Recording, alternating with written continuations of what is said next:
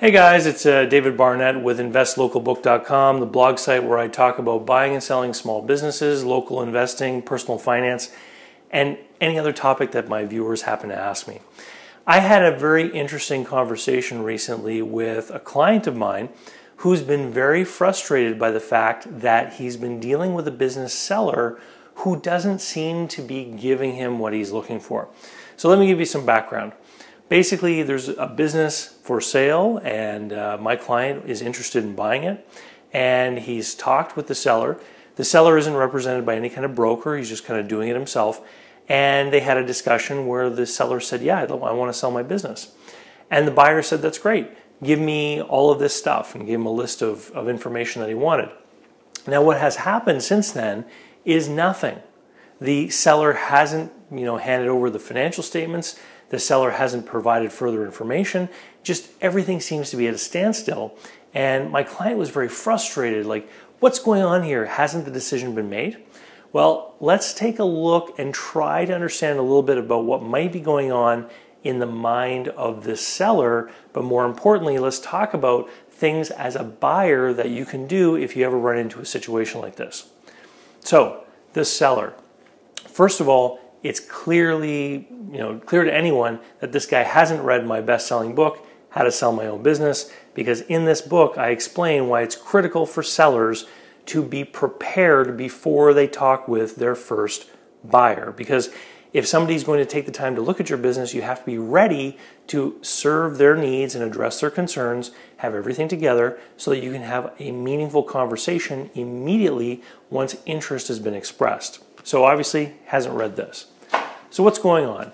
In the mind of a seller, let's first understand what motivates someone to sell a small business. And when we're talking about business here that is owner managed, okay? So in a lot of ways, these businesses are an extension of the owner. And most of the time, when a business like this goes up for sale, it goes up for sale because of an emotional or personal need on the part of the seller when I was a business broker, the top reasons why people came in to sell a business were boredom and burnout, divorce, poor health, relocation. Okay, retirement was also up there. So as you can see, four out of five of those reasons um, have to do with a way that a person feels about themselves or about their personal life, things that are going on around them. So something can happen, they can come up in a person's life that makes them think they want to sell their business and they might start talking about it or even you know potentially looking for a buyer. And once that buyer introduction has happened and they start talking with the buyer that pressing personal need dissipates. And it no longer seems like such a, a, you know a pressing need to sell the business. And what that does is it, it takes the foot off of the accelerator and people start to slow down the other thing to remember is that if we're talking about a profitable business the longer the seller does nothing, the more money they end up making because they're earning profits as they operate the business. And in the day to day of most businesses, the the thing that's important for most sellers if they're managing their business is actually the management of the business. Selling the business is akin to a side project. It's something that they know that they have to work at, but if they have employees looking for input right now, they know that they need to answer those employees or else the business stops functioning and, and then there's nothing to sell. What can sometimes happen in different parts uh, times of year is that the other people the seller are, is relying on may actually be tied up or on vacation. Don't go looking for financial statements to be completed, for example, at personal tax time. Because a lot of accounting offices, in addition to having business clients, will do a lot of personal tax returns and the accountant really is tied up, he can't be as responsive as he might normally be. In the middle of summer, it could be that people are on vacation, sometimes weeks at a time, and they're not available to give the seller the information that a buyer may be asking for. So we've got all these different things going on. Uh, the seller may or may not be as motivated as he was initially, but as a buyer, what can you do when facing this kind of situation? And it can be frustrating because you know, if you want to buy a business and you think that this might be the business that you want to buy, you want things to happen. You want to get into the driver's seat. And it can be frustrating. You know, in a big business, um, if they decide to sell the company or they decide to sell a division of the company, Some person will be told, sell the business.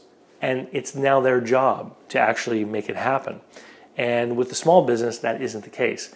So you're dealing with someone who is trying to run the business. Maybe they're also trying to plan their vacation. They've got family obligations.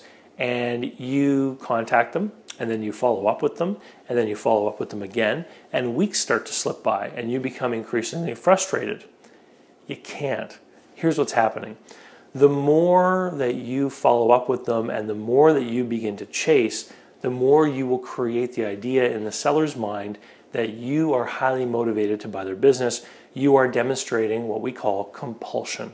Now, the definition of fair market value is a price at which a buyer and seller will agree to buy or sell something where both have access to reasonable information and neither is under compulsion.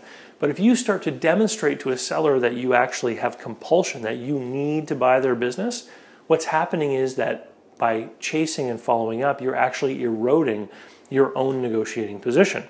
So, what I said to this guy, my client, is I said, look, stop following up every week. Change that from a weekly follow up phone call to a monthly reminder email.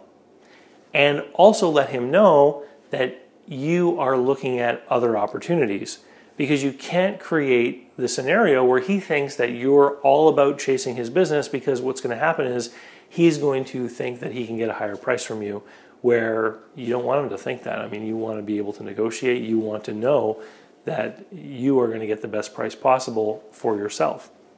So it's a frustrating situation, but all you really can do is wait and wait and wait. And, and here's the other thing is the longer you wait, the and if you stop following up and stop imagining yourself as being the owner and, and, and you tone down what I like to call the buyer fever that can sometimes take over a person's mind, you will, can actually put yourself in a more logical and analytical position to be able to carefully analyze what it is that's being offered to you.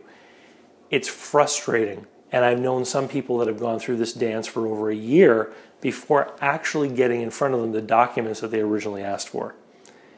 I hope that helps. It's certainly a frustrating situation to be in. The most important thing, though, as a business buyer, is to make sure that you don't demonstrate that compulsion by coming across as someone who's really anxious to buy the business. As a seller, you don't want to be in this position at all. You want to make sure that you're prepared before you meet the buyer so that you have everything together. And if that person is excited about your business, you're ready to fan those flames. You're ready to give him the information he wants, answer all the questions so that you can move quickly to a closing. If you have a business that you want to sell, go and visit my web- website, howtosellmyownbusiness.com, buy a copy of my book, download my free special report, take my online course, get me to do an evaluation and prepare your package. We call it a confidential business profile. It'll help make selling easier. And if you're a buyer, of course, businessbuyeradvantage.com is the place that you want to go to learn how to properly analyze an opportunity and make the best deal that you can.